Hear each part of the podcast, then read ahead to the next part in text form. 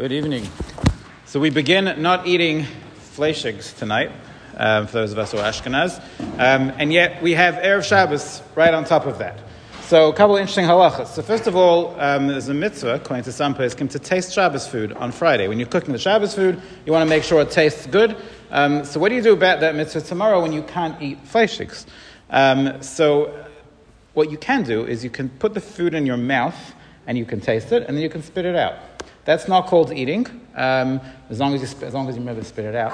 Um, and that, that's fine. You'll, you'll taste the food, and you will not have a problem of eating fleischigs during the nine days. Now, interestingly, if you do that, so if you, if you put the food in your mouth, you don't swallow it, and you don't chew it, it won't even make you fleischigs. So you could have a cup of coffee with milk afterwards. Um, the reason why that is is because the two, there are two reasons why we have to wait after eating fleischigs, and they're both contingent on either swallowing or chewing. You're doing neither of those, so therefore you would not actually be fleischigs, and it's not considered eating fleischigs, so that is a simple workaround.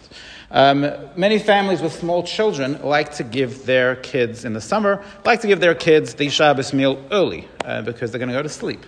Um, now, if you've already taken on Shabbos, like many of us do this time of year, we've taken, off, taken on early Shabbos. Shabbos is Shabbos. It doesn't matter that it's daylight outside. Everybody can eat fleischigs once you take on Shabbos. But in some families, they give their children to eat even before they take on Shabbos. Can they give them fleischig food?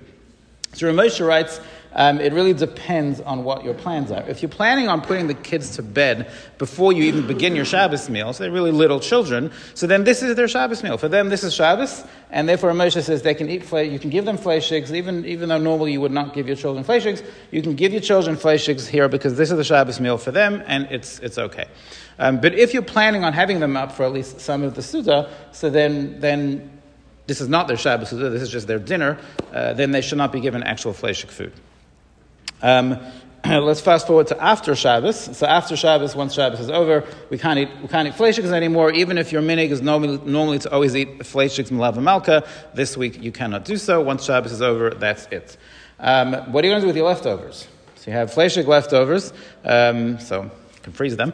Um, so obviously the meat you can't eat, um, but what about the other foods that you cooked for Shabbos? So for instance, let's say you have some leftover cholent. Um, some people won't eat that, but some people will. Um, so could you just eat the potato from the cholent? Take the meat out. Don't eat the meat, of course, but could you eat the other food from the cholent? And the answer, of course, is no. This is considered a tavshil shel. It's food that was cooked together with meat, and we consider that actual, that, that's considered, it's got the time of meat in it, you're not allowed to eat that.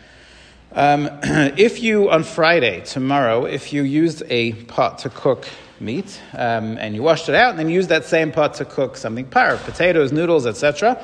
Um, so there is tam ki'ikr, this tam this blias of the meat that went straight from the pot into this par of food. Could you eat that par of food as leftovers next week? And the answer is yes. Um, that doesn't have actual mamashas of meat in it. That just has the blios, um, and we are not makpid on that. So that, so that would be okay. Um, what about food that has wine or grape juice in it? Um, is that a problem to eat during the nine days? Um, so if you had, let's say, some type of a sauce that it called for some wine, um, and you had it for Shabbos, and now you want to have, it's not meat, but it's got some wine in it, and you want to use that for leftovers during the nine days, can you eat that?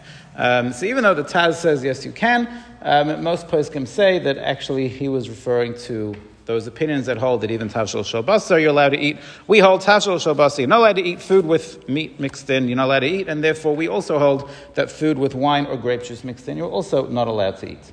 Um, that is the consensus amongst most poskim. There are some poskim who are lenient and say that if there's wine in food, you're allowed to eat it during the nine days.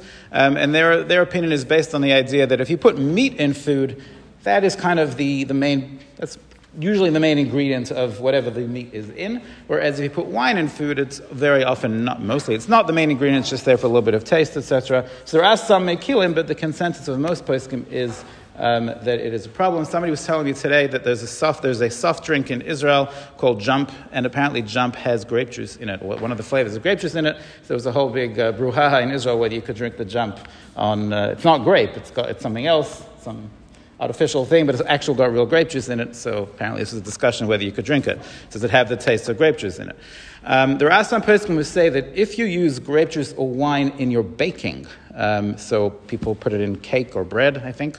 Um, there are some poskim who say that's okay during the nine days because chances are you're putting the grape juice in the wine not so that the bread or pastry should taste like wine, but rather you're putting it in there to add a certain sweetness. It's, it's, it's not to have the taste of the wine, it's just a specific form of sweetness that you want, um, and that would be mutar. It's only when there's actual tam yayin that would be a problem.